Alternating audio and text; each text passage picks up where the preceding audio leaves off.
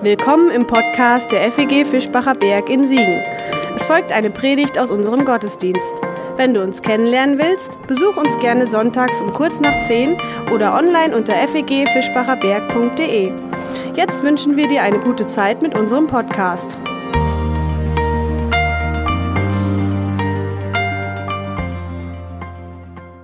Habt ihr die schon alle? Habt ihr gesehen, was draufsteht? Habt ihr das nur in den Mund gesteckt? Ja, M&M. M&M. Ist mir so der Gedanke gekommen. Die Geschichte, die ich heute mitgebracht habe, also du hast gefragt, warum ich die genommen habe und warum Gerechtigkeit und Ungerechtigkeit. Ich muss ja sagen, ihr wisst ja, in den landeskirchlichen Gemeinden ist es so, es gibt eine Perikopenordnung. Und ich ärgere mich meistens über die Perikopenordnung, weil irgendwie ist es nie so das, was ich haben möchte, aber ich habe auch gemerkt, wenn es die nicht gibt, dann predigt man immer gern das, was man will. Und nur das, was man will. Und irgendwie ist das ja auch nicht so richtig. Also habe ich gedacht, guckst du mal nach. Und die Geschichte war was? M&M? Idee? Was? Maria und Martha, genau, Maria und Martha. Also ihr werdet jetzt immer Maria und Martha verbinden mit M&M und Schokolade und irgendwie der Ungerechtigkeit, dass ihr noch nichts abgekriegt habt. Und da habe ich mich natürlich geärgert, weil Maria und Martha, finde ich, ist eine doofe Geschichte. Ich weiß nicht, wie das bei euch ist, wie ihr die findet und so. Also ich finde die doof. Ich lese sie aber mal. Sie zogen zusammen weiter und er kam in ein Dorf. Jesus. Eine Frau namens Martha nahm ihn freundlich auf. Sie hatte eine Schwester, die Maria hieß. Maria setzte sich dem Herrn zu Füßen und hörte seinen Worten zu. Martha aber war ganz davon in Anspruch genommen, für ihn zu sorgen. Sie kam zu ihm und sagte, Herr, kümmert es dich nicht, dass meine Schwester die ganze Arbeit mir allein überlässt? Sag ihr doch, sie soll mir helfen. Der Herr antwortete, Martha, Martha, du machst dir viele Sorgen und Mühen. Aber nur eines tut Not. Maria hat das Bessere gewählt und das soll ihr nicht genommen werden.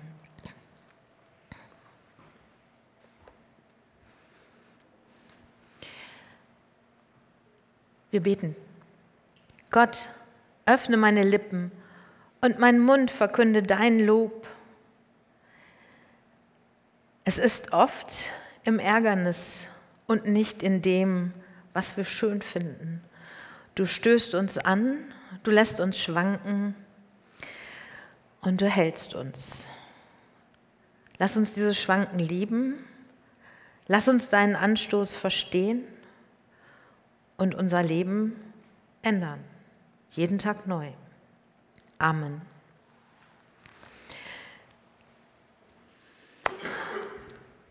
Was empfinden Sie, was empfindet ihr als ungerecht?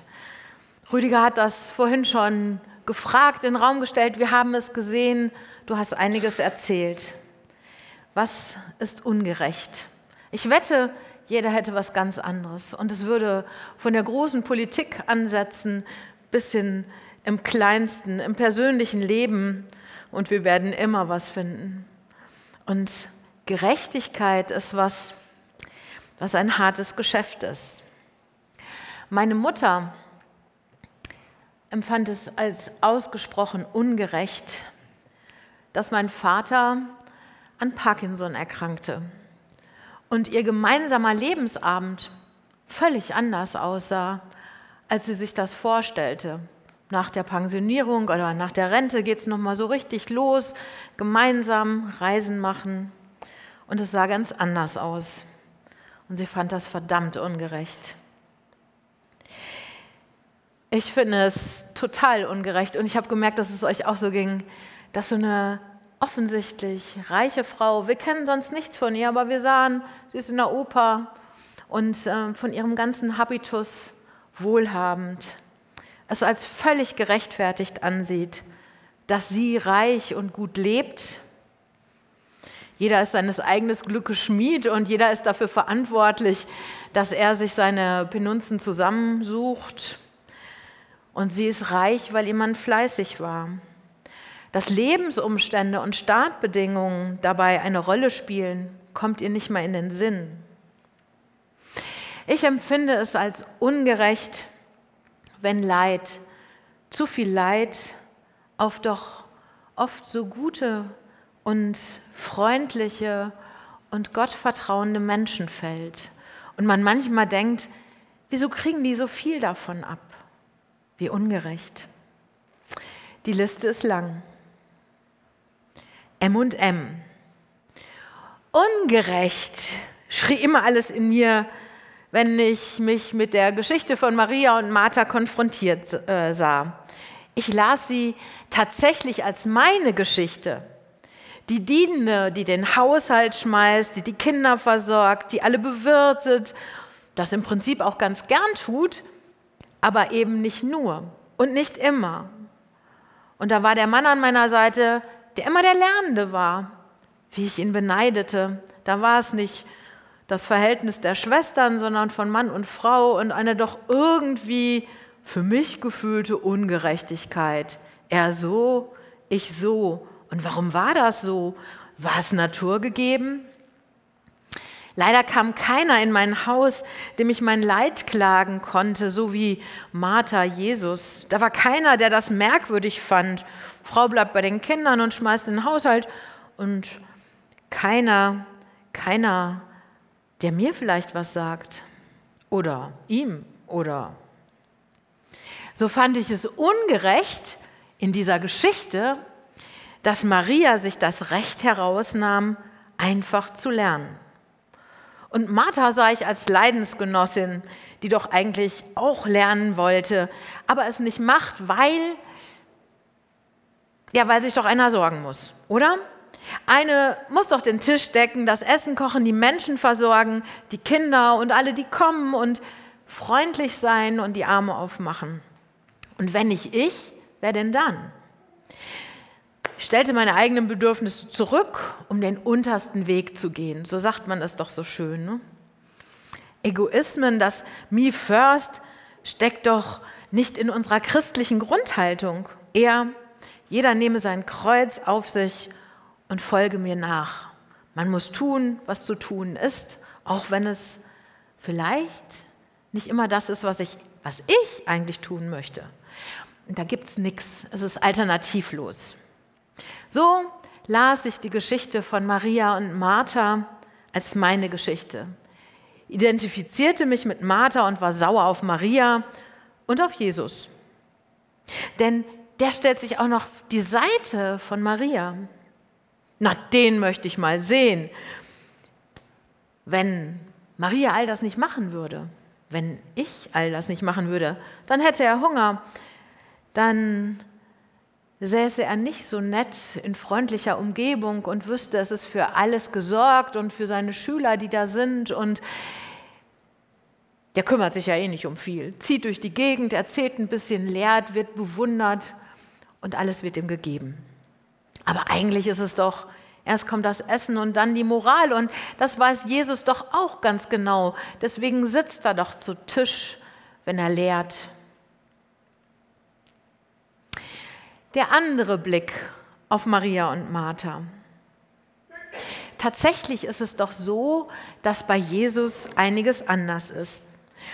Nicht, dass die jüdische Tradition, um die es ja geht dabei, das Lernen von Frauen im Lehrhaus verbietet. Das tut sie nicht.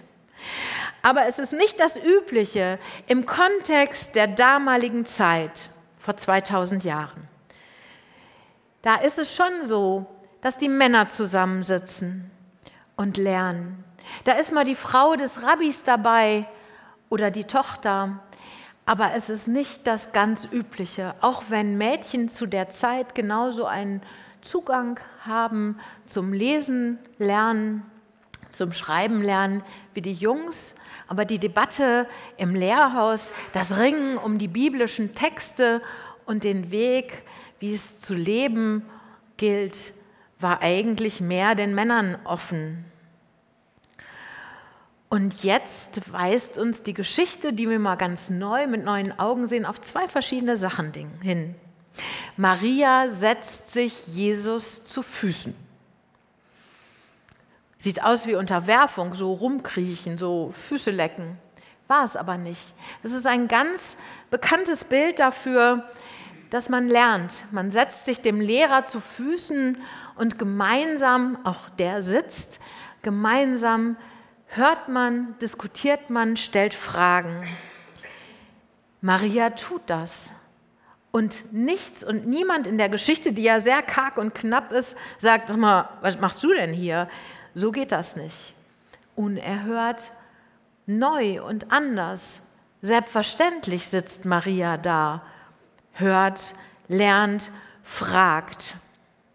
Und sie ist davon ganz absorbiert. Es ist ungewöhnlich. Martha übrigens in ihrer Funktion, wie sie hier geschildert wird, ist genauso ungewöhnlich.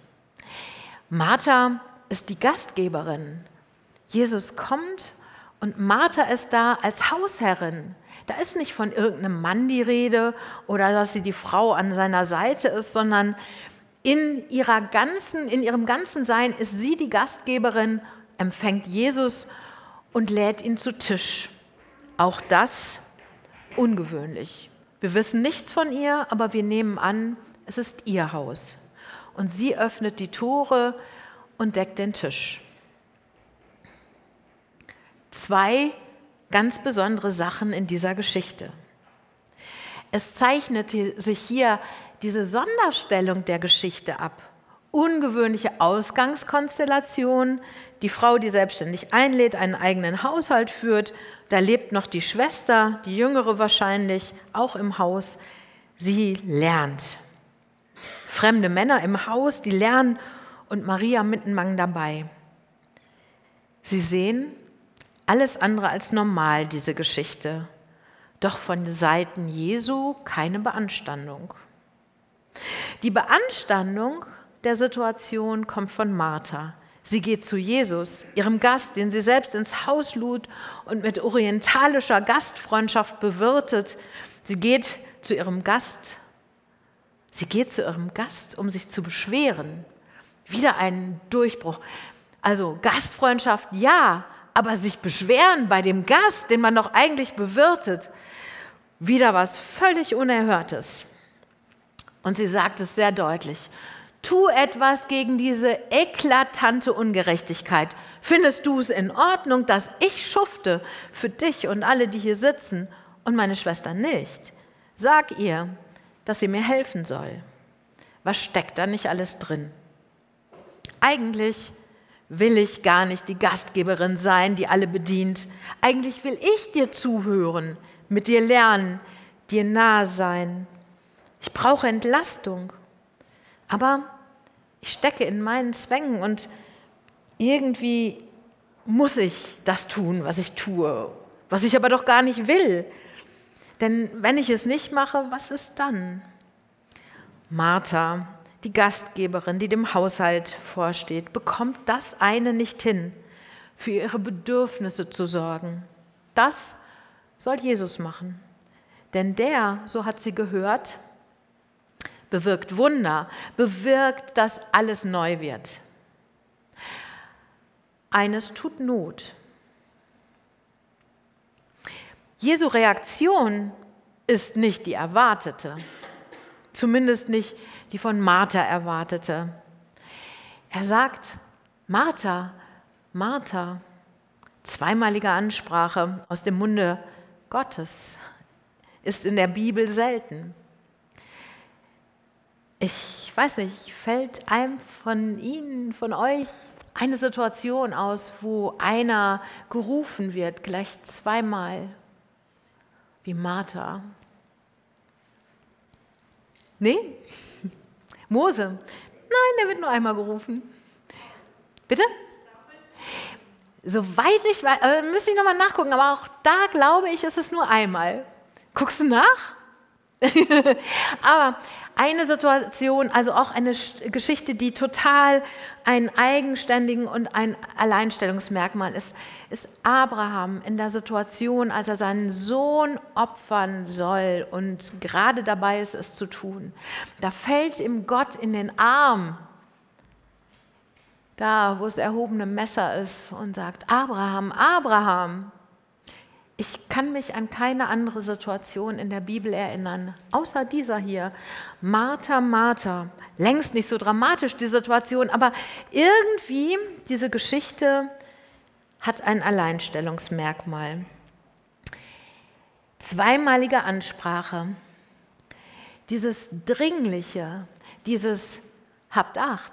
Nicht nur Martha, sondern auch wir. Was passiert da jetzt? Und dann kommt Anerkenntnis. Du bist so fleißig, um unser Wohlergehen besorgt. Du sorgst dich um uns. Du sorgst dich um mich. Jesus erkennt Marthas Leistung an. Er freut sich an ihr, aber nicht bedingungslos. Und was ist die Bedingung? Er sagt: Eines ist notwendig. Eines tut Not. Was genau das ist, sagt Jesus nicht. Das ist spannend. Er sagt nicht, was Not tut. Nur, dass Maria das Bessere gewählt hat, dass ihr nicht genommen werden soll. Das sagt er. Aber was ist es denn nun? Das Lernen? Bestimmt. Bestimmt ist es das Lernen. Denn wer lernt, wer sich nicht vom Alltag fressen lässt, der ist im Paradies ein wenig. Er ist immer ein bisschen rausgenommen. Er ist immer auch im Kontakt mit Jesus, im Kontakt zu Gott. Und er ist von dieser göttlichen Sphäre bewegt. Wer sich nicht vom Alltag fressen lässt, wer sich nicht an Alternativlosigkeiten hält, wer weiß, dass es immer auch eine andere Möglichkeit gibt, für die ich mich entscheiden kann. Martha wird diese Möglichkeit von Jesus eröffnet. Nicht tun, was man zu tun genötigt ist oder denkt, genötigt zu sein, sondern tun, was nötig ist, was die Not wendet. Das ist das bessere Teil. Und da habe ich mir dieses Wort nochmal angeguckt. Eines tut Not. Im Griechischen heißt das Cheia. Und dachte, weiß gar nicht so richtig, was es bedeutet. Heißt es Not, Bedürfnis? Und dann habe ich nachgeguckt, wo das denn noch steht. Nur allein mal bei Lukas, da wo unsere Geschichte steht. Und da steht es immer aber nur als Verb, anders als hier. Da ist es ein Substantiv.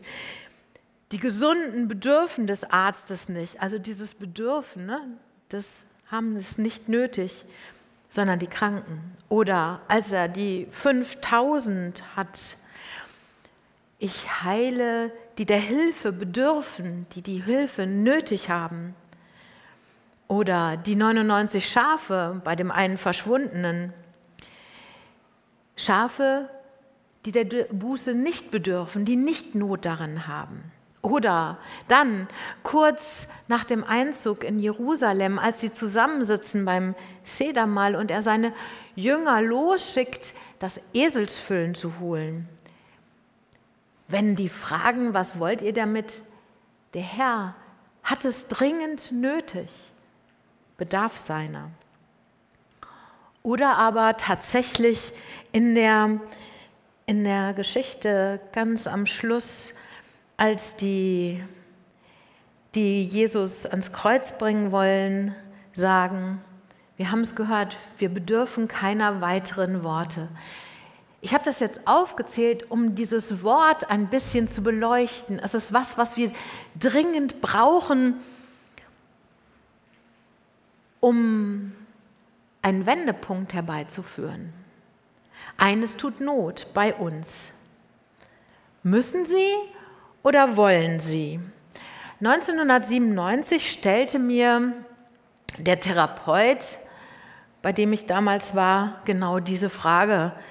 Ich sollte meinen Tag beschreiben und sagte, was ich alles zu tun habe und wozu ich nicht komme. Und dann sage ich: Ich musste, dann noch das und das. Und dann fragte er, müssen Sie oder wollen Sie? Wir stecken in vielen Zwängen jeden Tag, die uns in unserer Entscheidungsfindung beeinträchtigen. Wir funktionieren und haben tief drin eine brennende Sehnsucht nach dem ganz anderen, so oft. Nach Ruhe, nach Langsamkeit in unserer Zeit, in der sich alles rastlos dreht. Verwundert stellen wir fest, dass auch dieses Jahr schon wieder 2 Monate abgebrochen hat. Schon weg. Wissen Sie noch, was Sie vergangenen Montag gemacht haben? Ja, aber der Hunger und das Brennen danach, dass es Gerechtigkeit gibt, dass jeder von uns, jeder Einzelne bekommt, was er zum Leben braucht, danach gibt es einen Hunger. Nach der Bewahrung all dessen, was uns und unsere Kinder und Kindeskinder als Lebensgrundlage dient. So viele Dinge, die Not tun. Und dann gibt es noch was, wozu Jesus indirekt Martha anstupst.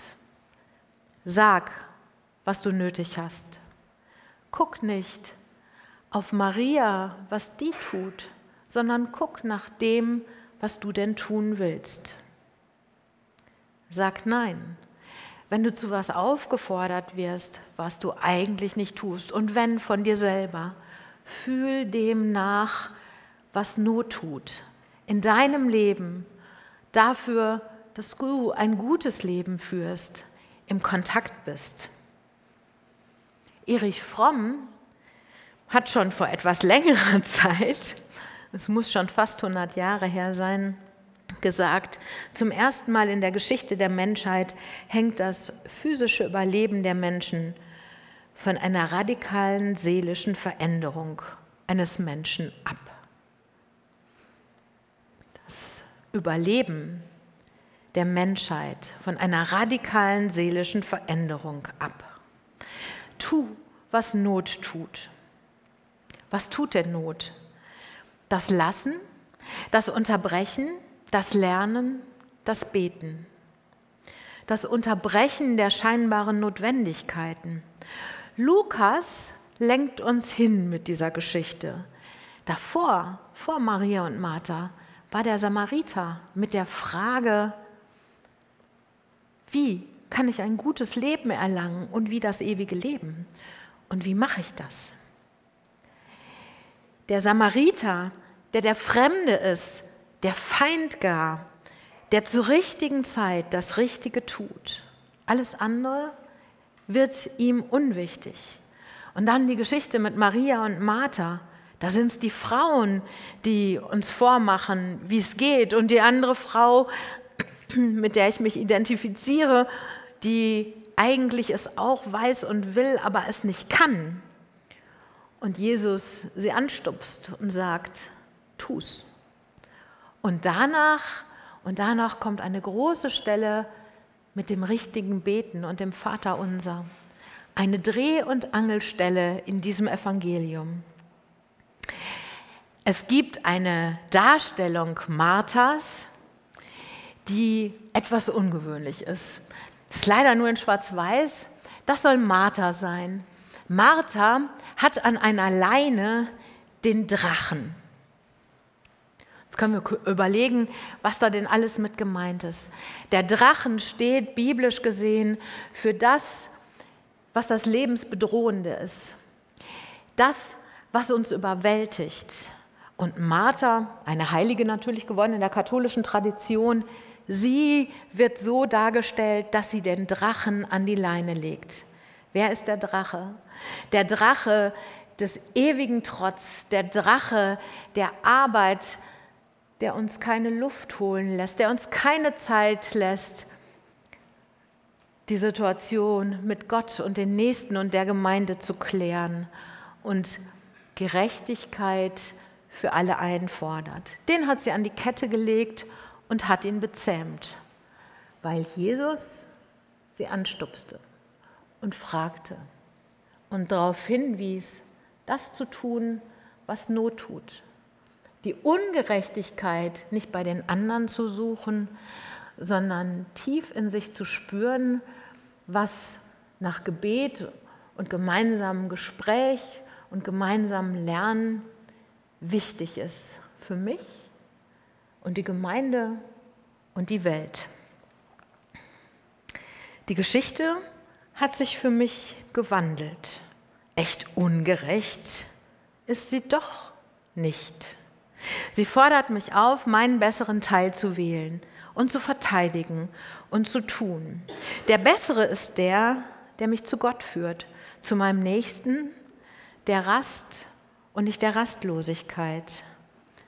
Das ist das Bessere. Gott eben. Amen. Und der Friede Gottes, der höher ist als all unsere Vernunft, der halte unseren Verstand wach und unsere Hoffnung groß und bewahre unsere Liebe. Das war's für heute. Um keine neue Folge zu verpassen, kannst du den Podcast einfach auf deinem Smartphone abonnieren.